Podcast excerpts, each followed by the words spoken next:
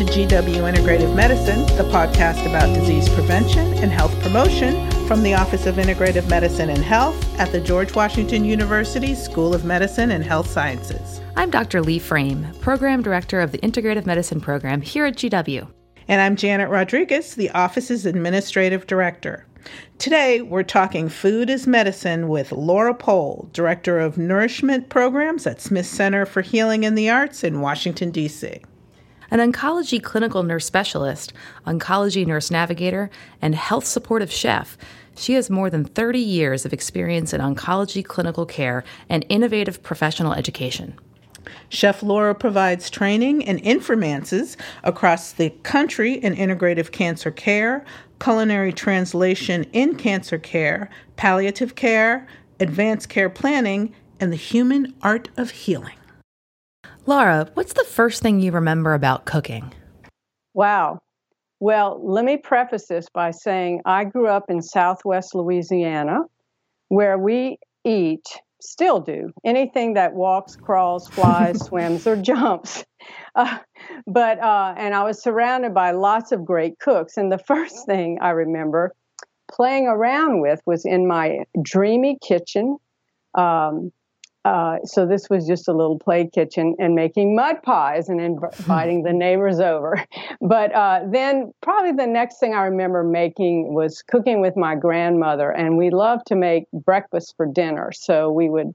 I remember making biscuits with her. And probably the first thing I ever cooked by myself, nobody around supervising me, was scrambled eggs. Mm. And then I really began cooking when I left home to go to college in Tennessee. And I wanted to bring Louisiana with me in some way. So I started cooking for myself and my friends Louisiana style cooking. So that's the first thing. Well, that's wonderful. And I have to add that actually scrambled eggs was also the first thing I ever cooked. So yeah, it's a, it's a nice starter that? dish. Yeah. Eggs are so basic. That's right. Fundamental.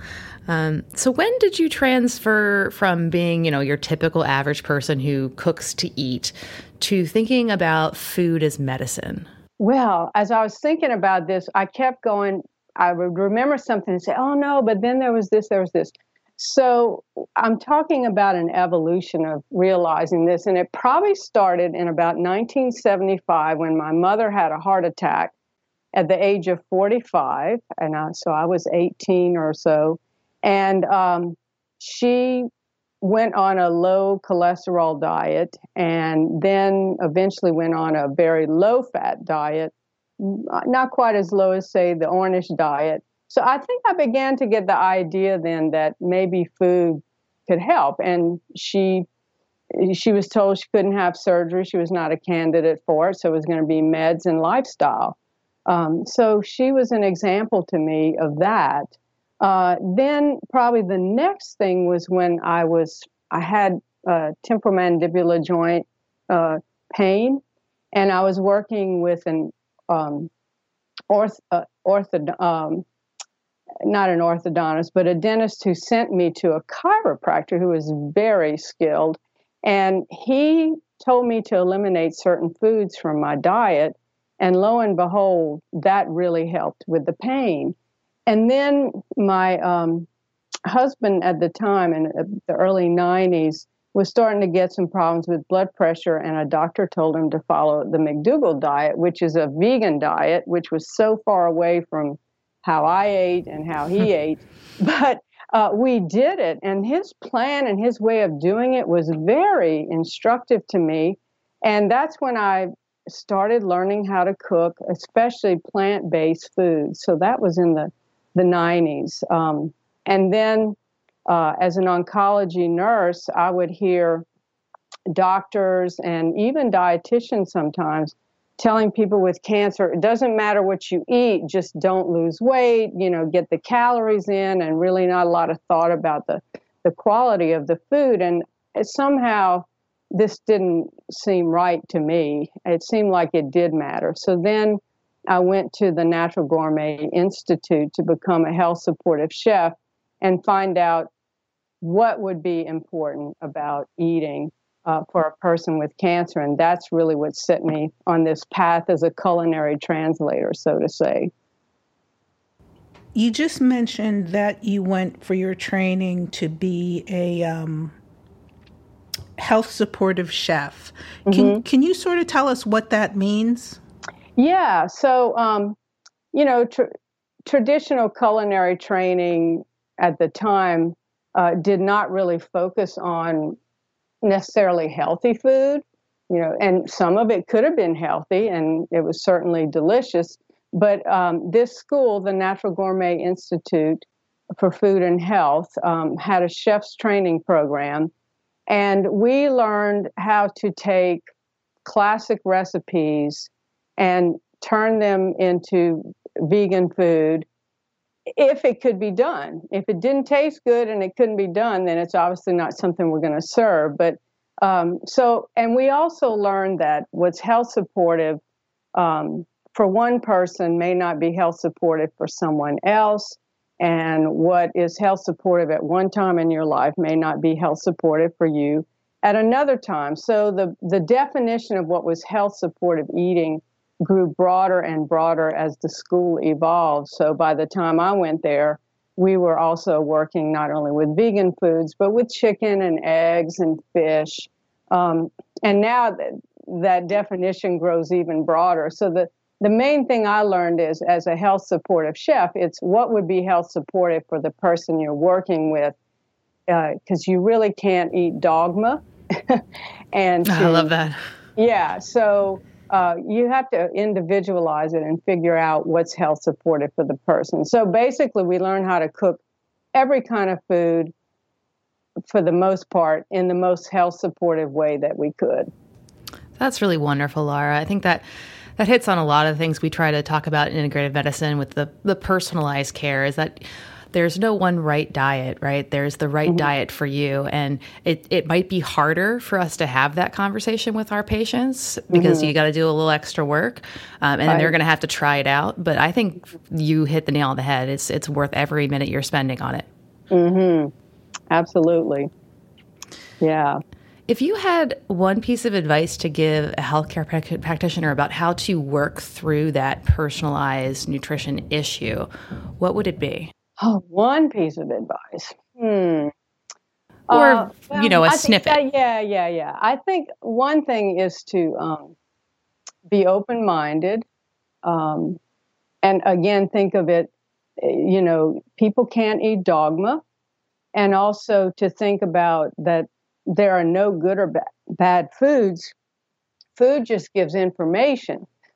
so, and, and helping people, your, your patients or clients relax around that because people come in thinking, you know, they don't want to tell you what they eat. They think it's bad. And people get so judgmental for themselves or they think we're going to judge them. I was scared to death to go to this culinary school because it's like, what if I eat something that's not vegan, you know, will they, they come after me, you know, that sort of thing. So mm-hmm. really be open minded and non judgmental as you work with people.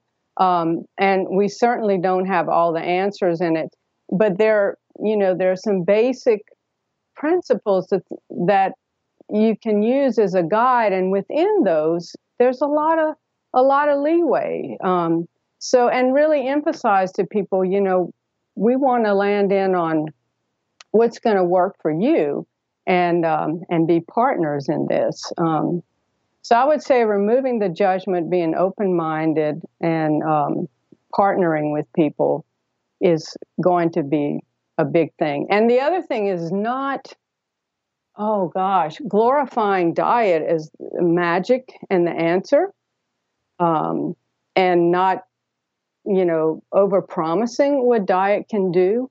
Um, so knowing what, where the research is, and it, this is one part of your health, one part of your plan, uh, but you're a whole person, and so we have to integrate this around other a- aspects of your life. You know, so what about moving? What about your stress? You know, those sorts of things. Absolutely, you have to treat the whole person and their whole life. Mm-hmm. So we love that your title is Director of Nourishment. Why did you choose nourishment instead of nutrition? Well, because um, nutrition is getting down to the science and the the sorted out pieces, of um, of diet and food. So it's about nutrients like proteins, calories, and fats. And I really I, I dislike the trend of it's even happening in restaurants. Uh, choose your protein. Choose your this. You know, so I don't eat proteins. I eat food. You know, and and it's it's so much more than nutrients. It's the whole.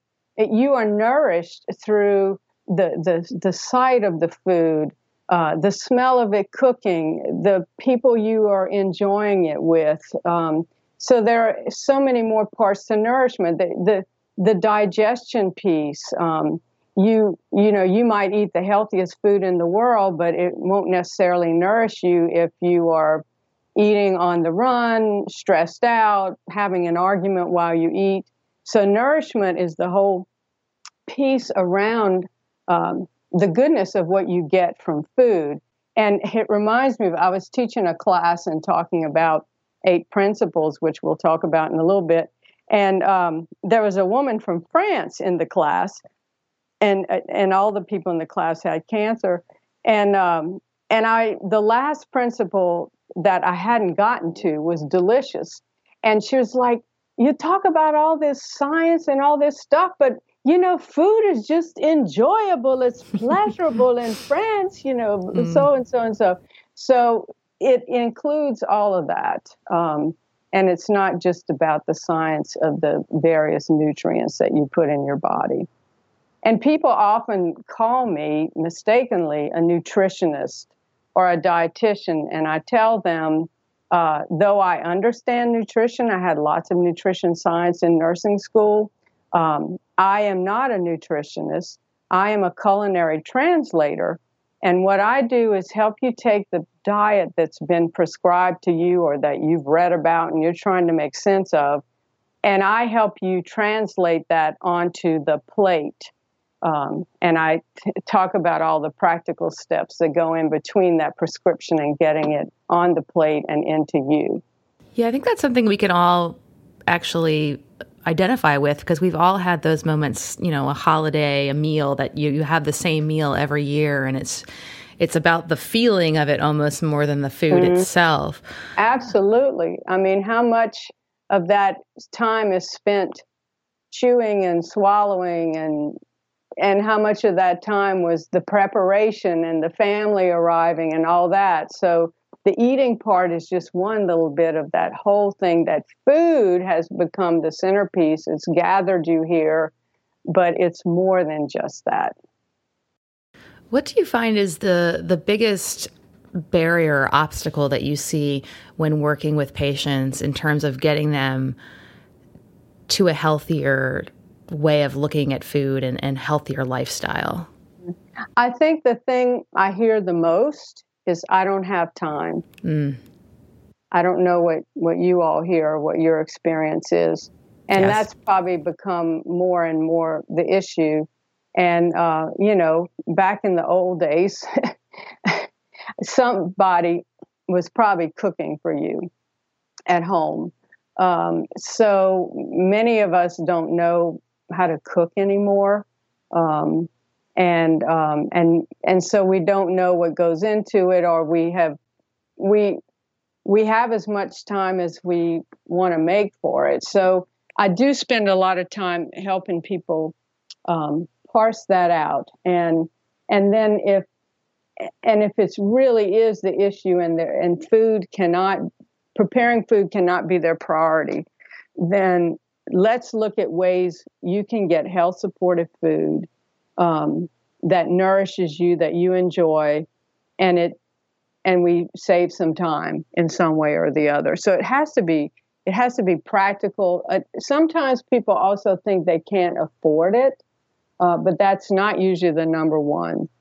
Um, so I just listen to people and let them explain to me, you know, why it is they think they don't have time and let's see how we can work around that. And one of the things I do is just use myself as an example when I was talking about learning the McDougall diet. For instance, um, I was working full time at the hospital. I had a sideline music business that I was working on the weekends. I was on three boards. you know, meetings at night, rehearsals. Um, and yet I still was going to be the primary, you know, preparer of this food for my family. And, um, and I talk about what I did to, um, to make that happen in a way that it didn't stress me out, that we can enjoy it, and it became part of our lives. What are eight basic food principles and, and how can they be used for health and wellness? Yeah, so these are um, some principles I learned in culinary school. And what I tell people um, when I go to the refrigerator or the pantry and think about what I'm going to eat, or if I go out to a restaurant or shop in the grocery store, or if I'm thinking of the menu I'm going to prepare for you on this retreat, these are some of the principles I use uh, in in preparing. So they're not the only principles, but these are ones I like to use. And again, I, I first start off reminding myself that um, you know there you can't eat dogma. Uh, there are no good or bad foods. Foods mostly gives information. And then I um, think about Michael Pollan, who says, eat real food, not too much, mostly plants. So these are sort of some general guiding principles. And then the principles are um, eating whole foods. So, whole is one. And that means eating all the edible parts of the food as nature provides it. So, that would mean, for instance, eating an apple and the skin, and I would get an organic one if I'm going to eat the whole apple, as opposed to apple juice. Uh, mm. Eating whole grains um, instead of lots of uh, refined grains. Um, so that's, and I also say if you enjoy eating chicken, for instance, cook the chicken with the bone in it. You're going to get, it's going to taste better, it's going to be moister, you're going to cook in some of the the minerals in the bone into the meat, then you can turn those bones into stock if you're so inclined. So, eating all the edible parts of the food as nature provides it. Uh, the second, a second principle is fresh, and that's less important than it used to be because when used to canned vegetables and fruits uh, had less nutrient value, but now they're according to the dietitians, they're doing a much better job with canning, and so the nutrient value is not that low as it well, used that, to. and I think frozen vegetables are more available now as well. Yeah, exactly, and those are usually flash frozen right after they're picked. So, so I, I don't want to say you always have to eat fresh, but from a, a culinary standpoint, uh, fresh vegetables and fruits taste different. And depending on how you're using them, that might be an important factor. So I wouldn't want to take frozen green beans, thaw them out, and throw them in a salad, for instance. Um, but if I cook them or put them in a soup frozen, then that would be okay. So fresh is kind of a, a taste thing and you know context thing with whatever you're preparing. Um, and then another principle is natural. So eating food as close to the natural state as it was when it came out of the ground or off the bush. For instance, eating a potato with the skin on it that you baked or boiled as opposed to potato chips. Uh, eating an orange instead of orange jello. Now that's I know that's extreme, but and but a good it example. also means eating foods when we talk about natural with as few uh, pesticides and, and harmful chemicals as possible. Um, so that might, um, and, and then people start asking me about organic. Do does that mean I need to eat everything organic? And and you probably know about the environmental working groups, the Dirty Dozen and Clean 15. And so, and as a gardener, I know that not everything I grow is going to need some sort of help in terms of pests. Mm-hmm. Um, so um, the Dirty Dozen lists those foods, those pr- fresh produce for that year that is most likely to have been sprayed with pesticides. So that's also what we mean by natural is trying to have food that has as little added harmful chemicals as possible. Well, and I'm glad you pointed out too that it, it's for that year. I think a lot of people don't realize that actually. Yeah. They think this is just a set in stone dirty dozen and it's mm-hmm. out every year and you have to kind of pay attention for that year. Also, something that I do is I try to pay attention to like the ones that are typically on the dirty dozen or typically yeah. on the clean 15 because then you know you're pretty good at getting those in one or the other. Right. So you know, apples, as long as I can remember, have always been on the dirty dozen. Right. I always buy those organic. Right. And so, you know, it's a lot. You're going to save yourself some money and be able to prioritize. Um, if you look at your shopping list and it's on the dirty dozen and you can't find it organic, then maybe you're going to wait and get it next week or get it somewhere else. Uh, and I will never pay organic prices for asparagus because they're never sprayed. Yeah, you don't spray asparagus. Right. Mm-hmm. Mm-hmm. Uh, so an- another principle um, after natural would be um, local, and that's a big thing. You hear about locavores and that sort of thing. But eating food that's grown locally um, has several advantages. One is it didn't have to travel and add to the carbon footprint to get here. Um, it's likely to be fresher. It's likely that they didn't have to put preservatives on it. Um, and if you buy from the low in the farmer market and can talk to the farmers or the people at the stand, they could tell you what kind of growing practices they use, and they might say, "Well, we aren't certified organic because we don't, we can't afford to be certified, but we can tell you that this is low spray or no spray or, or whatever. So, eating foods local, and if you eat locally grown foods, in most cases, they're also going to be seasonal. So, that's another principle. So, eating food that's in season where you are, because every food is in season somewhere in the world. Mm-hmm. Um, and that's not to say I'm not going to occasionally enjoy a mango in the middle of the and uh, there'll never be a local mango in Roanoke, Virginia. so, you know, so it's not like I stick to these uh, religiously. But if you think about it, in the winter, the foods that either grow in the winter or are storable over to feed you throughout the winter, winter are your um, root vegetables like potatoes and turnips and rutabagas and your winter squashes and some of your greens. Um, and of course, citrus fruits are in season in the colder months. And it's kind of interesting to me that something high in vitamin C is so available during cold and flu season. Um, but anyway, eating those types of food, it was meant to nourish us at a time of year where we're it's cold and um, we want to stay warm and we want food that's going to stick to our ribs and um, i've worked with a lot of people with cancer who were on raw foods diets which pretty much means that you're eating foods that typically grow in the summer and you know and they were like oh my gosh i'm freezing all the time and blah blah blah you know in the winter and i'm like well that's because the none of these foods are in season and maybe we need to look at maybe taking a break from the raw foods as long as you're going to be up here, you know, where the temperatures are so cold. Now, if you want to spend the winter in Florida, that would be a different situation. So, foods that are in season cue us about that. And interestingly, one of the reasons they think we can eat so much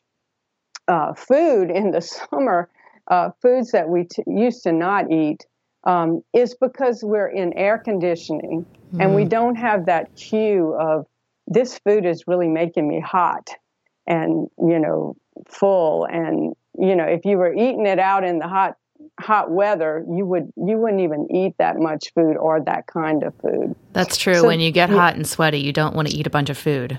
Right. So we're kind of losing our cues you know.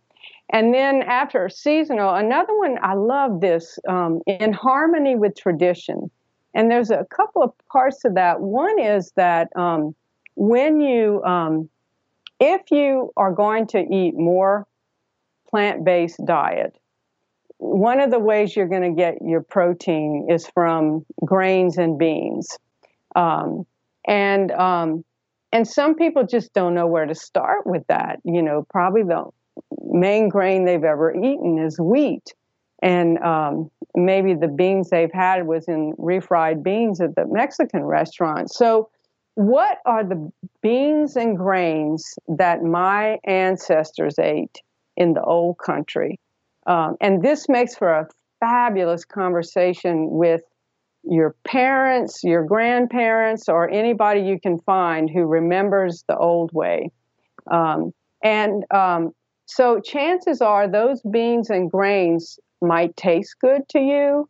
It could be even you have a genetic ability to digest those better than you would some other beans. I think of soy for myself. I cannot digest soy well at all.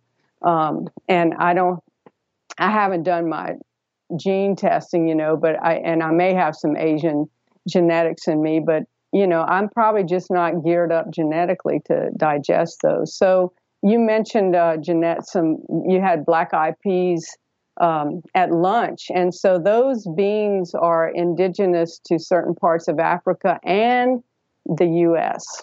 So uh, think about the beans and grains of your ancestors. And also in harmony with tradition is bringing in the cultural part of your, and maybe even the religious parts of your food traditions and remembering those. And then another is balance. So you want foods that are balanced for colors, for taste and texture. So you, if everything was boiled, you'd be so bored with it. And uh, so, you know, varying it, and some things would be soft, and some things would be chewy, and some things crunchy, some things fresh, some things cooked. You also want balance for quantity, and um, one way to look at that is to look at the American Institute for Cancer Research and their new American plate, um, or um, there are other sites that also have my plate, for instance but it shows you about how much of what kind of food uh, should take up the plate, take up the real estate on your plate. So balancing and also. Um, before balancing. you continue, I actually want to yeah. interject there. Uh, one of mm-hmm. my favorite tools is the Harvard Healthy Eating Plate. I don't uh-huh. know if you're uh-huh. familiar with that, but it's I, I, feel like it's like my plate, but more sciency, and I always usually oh, recommend uh, that one for my patients. Okay, and so I work see mostly with people with cancer, so it may be very similar, but like two thirds of the plate are from plants, and one third would be from the animal kingdom. Or if it's a vegetarian plate, then that other third would be your more concentrated, say, grains and beans for your protein. And when I talk about plants, it's like, okay, I know corn is a plant, but it's really a grain and you know, we're talking about a rainbow of vegetables and and a whole two thirds of your plate is mashed potatoes doesn't count. no, it does not count. Though mashed potatoes are delicious. Right. So if you're really into the science, so that's called the Harvard um, healthy, healthy plate? eating plate. Yes, healthy it's it's plate. it's similar in structure to my plate, and and mm-hmm. actually it's not diet prescriptive. So you can use it with any diet. If you're a vegetarian if you're uh, a pescatarian if you're paleo it, it, it you could still apply it. It's and it's similar to what you're saying. It's about having the majority of your plate being plants and right. having your drink of choice being water. Yes that's another thing i talk to people about is um, people drink and drink with their meals um, and I think part of that is that people don't chew very well. And so they're using the liquid as a way of getting that bolus of food down mm-hmm. because they haven't really chewed it well enough. And I tell people that your stomach is a pot and it's going to finish cooking your food um, and getting it ready to go into the intestines. And any pot, if it's filled to the rim, is not going to cook the food evenly. So the parts of the bottom of the pot are going to turn to mush, and the parts of the top won't cook at all. And then this gets pushed into your intestines, and no wonder people have problems with gas and bloating and such. And then when a pot is full, it also overflows. And I tell people so if your stomach's a pot and it's overflowing, where does it go? And then they kind of get the, these big eyes and they say, "Oh yeah, it's going in my esophagus." And I said, "How many of you have reflux?" Mm-hmm. You know, and so they're like, "Oh yeah." So to think about it in those terms. So what? How much food fills two thirds of your stomach? Well, I have people put their two hands together with their palms up, sort of like you're going to scoop up water. Uh, so you make like a little bowl with your hands, and two thirds of your stomach is filled by this volume in your hands, your hands, not some other person's hands. And and I tell people that's either chewed or unchewed food. And I say I like to eat a lot, and I can. Uh, so if I chew really well, I can get more food in my stomach and still have room for digestion. So, um, and and that actually I learned from Ayurveda. So um, yeah, it's real practical uh, to think. And but people and it, so if you add a lot of liquid, whether it's water or not, you're going to fill up your that pot too much. And I'd rather eat uh, rather than drink and fill my stomach up. And so I also recommend people drink sips of warm or room temperature liquids at meals. And then if you eat food that's moist and such, and soups and things like that, you're going to get some of your liquid in th- that way, and then get the rest of your hydration in at other times. That's great. Um, we couldn't yeah. agree more with you, especially yeah. about the the warm liquid. If you're drinking a lot of cold yeah. liquid, you're going to knock down your enzymes, and you're not going to be able to digest. And heat. I mean, cooking takes heat, and digestion takes heat, and right, all of that. And then the last principle, which is certainly not the least, and it's the one I spend the most time with people on, is delicious. And uh, if it's not delicious, it's not nourishing. Um, so that's something I really work with people on. And people with cancer have particular challenges, particularly when they're on treatment, with the food not tasting like it used to. Um, and so I work a lot with them in flavor building um, so that the food can be delicious. But, you know, for instance, fish, a lot of people don't know how to cook fish where it tastes good to them. And so, but if they if you teach them a way to make it delicious then all of a sudden a food that they really did not like to eat they now they like it because it tastes good and that's really i love the delicious part i can tell you that Excellent. Well, that's all the time we have for today. Thank you for joining us, Chef Laura. Sure, my pleasure. Eat well. You too. Okay. Bye-bye. Bye. This is the GW Integrative Medicine podcast from the GW Office of Integrative Medicine and Health.